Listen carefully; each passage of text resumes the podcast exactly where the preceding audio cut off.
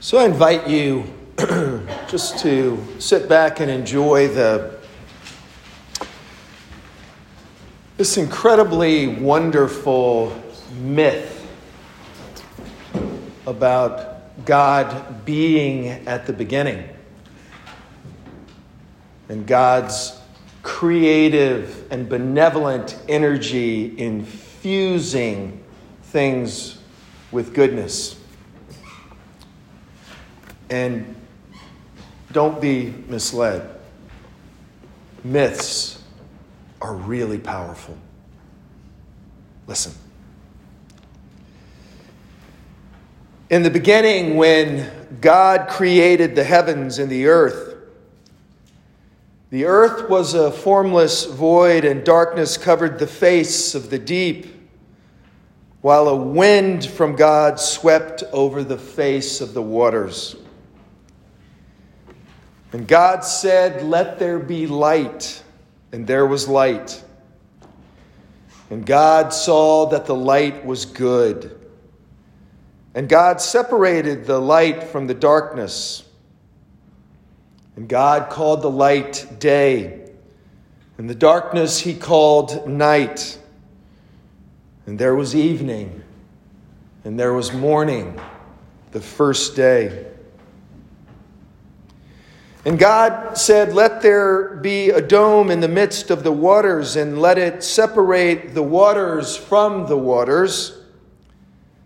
So God made the dome and separated the waters that were under the dome from the waters that were above the dome. And it was so, and God called the dome sky. And there was evening, and there was morning the second day. And God said, Let the waters under the sky be gathered together into one place, and let the dry land appear. And it was so. God called the dry land earth.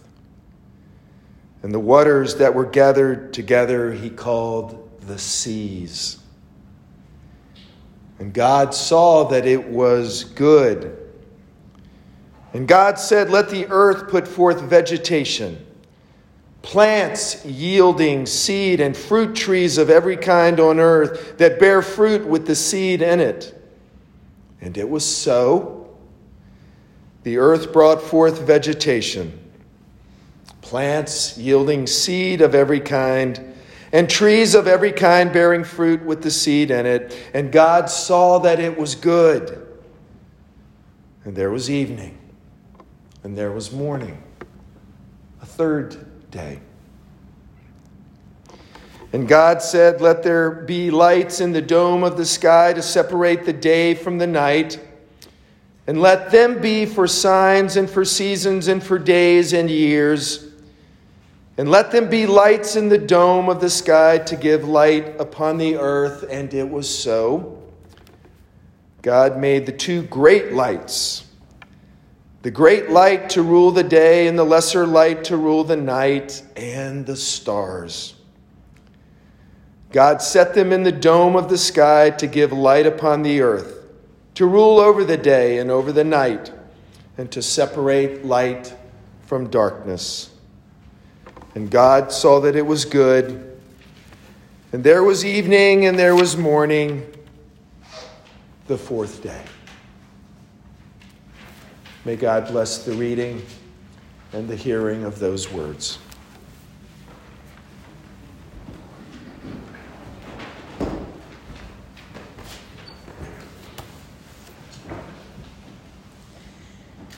British Premier League football fans have a common phrase that they banter about at the end of the British football season. It's the hope that kills you. I don't know that phrase because I'm a fan of British football. I know that phrase because I'm a fan of Apple TV and Ted Lasso, a show loosely about an English football team, its fans, and their unlikely American coach. But what this wonderful phrase from the world of British Premier League football communicates is that the most dedicated fans have to monitor their enthusiasm and expectations for their team when the stakes are high at the end of the season. Because if they raise their expectations and hopes too much and the team fails, the blow is that much more crushing. And no, I'm not a Cincinnati Bengals fan. but it's that kind of hope that's torturing me a bit right now with the pandemic. I'm watching COVID cases decline precipitously each week, and I've seen that those who get the current strain of COVID who are vaccinated seem to endure mostly a mild form of the illness. Could we go back to a way life was before February 2020? Heck, could we even go back to a way life was last summer? But it's the hope that kills you.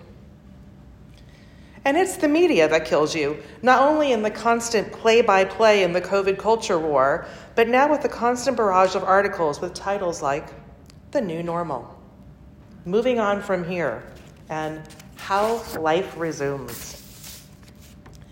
It's so easy to get caught in the swirl of forced optimism and then suddenly long for all that we lost in two years of fear and disconnection. It's the hope that kills you. At times like these, when I get lost in my own web of uncertainty and tortured hope, I go back to the beginning of hope. Yes, Genesis, literally in the beginning. Because wherever this pandemic is going, whether we're on the verge of encountering a new phase or whether we're on the verge of an endemic illness that we just learned to live with, the only hope that doesn't kill you is the hope that from the very beginning, for thousands of years, through many more pandemics than we can even imagine, humans have somehow managed to endure and progress. From the beginning, new creation has always come out of chaos. And as theologian Richard Rohr points out, from the beginning, every new hope has come from a cycle of order disorder, and reorder. So, in that brief portion of the Genesis narrative we just heard, let's go back to Genesis and find a little hope.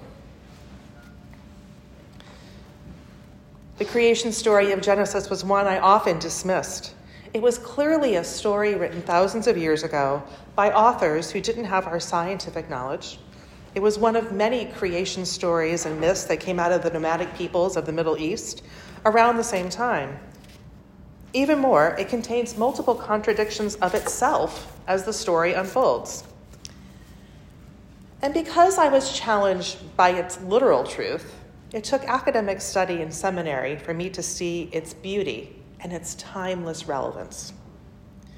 Some of the most profound beauty in the Genesis story is about dark and light and the constant order of dark and light in the rhythm of creation. In all things that are created in the narrative, darkness comes before light. There was evening, there was morning the first day. There was evening, there was morning the second day, and so on and so on. Do note that the sun isn't actually created till the fourth day. The primordial light sun actually precedes the sun. The primordial light source actually precedes the sun.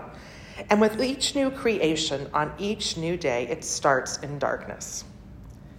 The entire narrative is one of darkness into light creation, constant order, constant disorder, and reorder. And the constant assurance of light after darkness. So, this narrative of light coming after darkness, of creation coming out of chaos, is the very first lesson we learn in the great narrative of Scripture. Furthermore, the story of darkness moving into light and new creation is repeated over and over again with the caveat it was good. And it's put on every new creation in rhythmic sequence until the humans are created. And that was very good. So the Genesis narrative goes on for a few more days like this. So I stopped at day four in the interest of time, but you know the story. But I'm going to fast forward to the beginning of the second chapter when God finally declares something not good. That's loneliness. After a full chapter of things being created that are good and very good, it is said, It is not good that a person should be alone. And that's one of the few places in the Genesis, Genesis narrative that's actually backed up by modern day science. God's biblical disapproval of loneliness has been proven over and over again to be a health risk. In 2017, nearly two years before a strange virus appeared in the Wuhan wet market, former Surgeon General Vivek Murthy, who is now back again as Surgeon General, declared an epidemic of loneliness and named it one of the biggest public health challenges around. In a 2017 article in the Washington Post, he says, When you look at the data, what's really interesting is that loneliness has been found to be associated with a reduced lifespan. The reduction in lifespan for loneliness is similar to that caused by smoking 15 cigarettes a day, and it has a greater impact on lifespan than obesity. So, if you think about how much we put into curbing tobacco use and obesity compared to how much an effort and resources we put into curbing loneliness, there's no comparison. Look even deeper, and you'll find loneliness associated with a greater risk of heart disease, depression, anxiety, and dementia. It's no surprise that all of this got worse with the pandemic. Dr. Murthy, who's now back at the helm as Surgeon General, has continued his crusade against loneliness in a paper he published last year. He says that early evidence suggests that the COVID 19 pandemic may have increased the prevalence of social isolation and loneliness. I'm sure you're all shocked. Um, according to the survey conducted in August 2020, 66% of adults and 75% of young adults aged 13, 18 to 34 reported experiencing social, isolation during the COVID 19 pandemic. Often, people experiencing social isolation also reported feeling frustrated, stressed, anxious, tired, or sad. Social isolation resulting from COVID 19 containment measures also led to longer term challenges, such as mental health problems in children and adolescents. These were necessary public health measures, such as physical distancing, to reduce the spread of the virus, but they've really taken a toll. Murthy continues as we emerge from this pandemic, and he's optimistic clearly, we have an opportunity to build on these efforts and develop a national, coordinated approach to addressing social isolation and loneliness. Last spring, as vaccines became widely available and Delta was merely a house on Frat Row, not a deadly COVID variant, the hope that kills you crept in again. There was a momentary hint that group socialization might become a reality again. People were hopeful. People were scared. There was a wonderful New Yorker cartoon, I don't know if any of you saw it, that captured the moment. It showed a well dressed couple, maybe a couple in this community, at a door holding a hostess gift and about to ring a doorbell on a social occasion. And one, pair, one person says to the other with a bubble caption, I'm ready to leave when you are. Mocking just how awkward it was to socialize again after an extended period of social isolation. Similarly, a Saturday Night Live skit poked fun at a small group social gathering in a backyard that was ruined when all the people forgot how to socialize. So, I'm an introvert. I really get these jokes. and I know I have fellow introverts out there with me. But it doesn't mean that there isn't loneliness. Now, as we seem to be emerging from the cloud of Omicron, and the hope that kills you is rising again, I recently, recently reflected, maskless and behind closed doors, with a coworker about going back to the days when we could walk the hallways of the hospital and meet in meeting rooms without a mask and enjoy those bad team lunches again. Could this actually happen? Then the conversation turned to our own personal lonely moments of the pandemic. For her, a single woman, it was spending Thanksgiving and Christmas away from her family. For me, it was the moment that all my kids returned to the pandemic world and to the places we couldn't see them without wor- walk, working through school restrictions and facing our own health concerns. In October 2020, my house was suddenly quiet. From the beginning of the lockdown in March 2020, I had three of my children and two of their friends home from school for about eight weeks. And of course, they all thought they were going back in a month or two as we flattened the curve, so it was kind of like any day now, right? But as we know, that wasn't the case. The reality of the pandemic set in, summer came, and the two friends who were house guests went back to their families. By June, I was left with just three of my three children. September came, and two of them left for school. And finally, in the middle of October 2020, the one college graduate in the bunch decided that if winter 2021 lockdowns might be a reality, it would be much more fun to be locked down with her friends in New York City rather than with her parents in suburban Connecticut. Suddenly, I had no one to care for.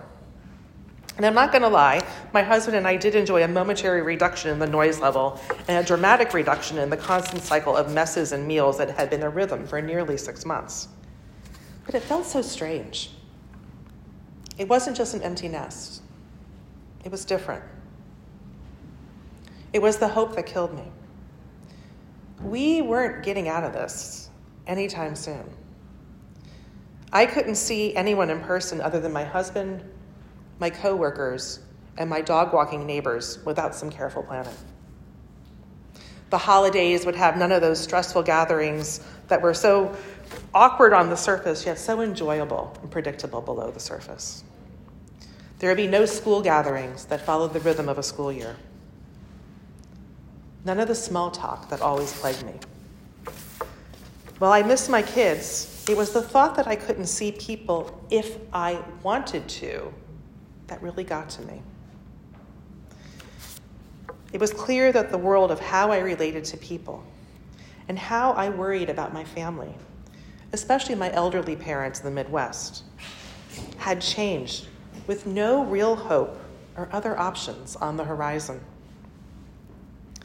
It was clear that the informal network of people that this introvert enjoyed through brief but predictable social engagement was gone for the foreseeable future.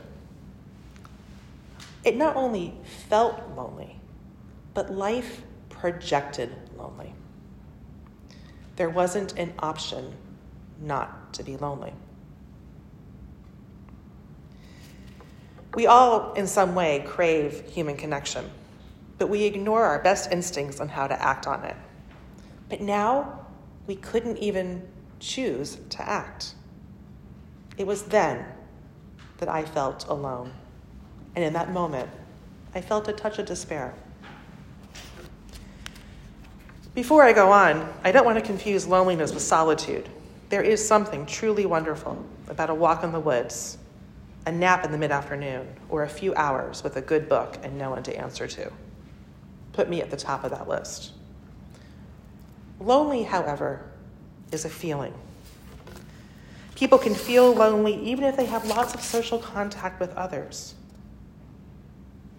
What that means is that there's someone here today in this room that has plenty of people in it, but who's lonely. And as we try and live into this hope that kills us, and as we as a community try to recreate what our church community might be out of the chaos of this new creation, we can address the many ways people feel lonely through the many ways that we connect people in this building and out. In this great disconnection caused by the pandemic, our loneliness is multidimensional. The social structure, of which this church is one of them, that kept us coming together for some common good has been fractured. We want to make the fractures whole. But it's the hope that kills you. Yet, in that hope, I believe there is love. I do believe that for us, that for many, for the many things that tear us apart, there's an undying desire to be together and as Carter said last week, the all inclusive love of God is the ground upon which we stand. And God's promise lands us in community because God sees the whole. Whether it's that timeless Genesis creation story or the story of 2022 that is still being written, we are part of a new creation and new life. And we as individuals and a community can work towards being made whole. In the words of poet and philosopher Mark Nepo, my soul tells me we were all broken from the same nameless heart, and every living thing wakes with a piece of that original heart aching its way into blossom. This is why we know each other below our strangeness. Why, when we fall, we lift each other, or when in pain, we hold each other.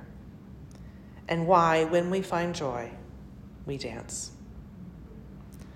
Life is the many pieces of that great heart loving itself back together. As we face the precipice of another new phase of the global COVID 19 disruption, the hope that kills us is creeping in again. Whatever that might be, it is our time to love each other back into wholeness. It is not good that we have felt alone.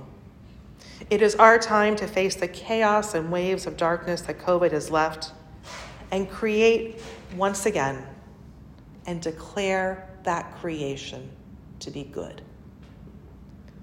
Every new act of creation is good, but loneliness is not. Our joys are sweet, and our challenges are just made more bearable when we have others along for the ride. We need each other. It is good. May it be so.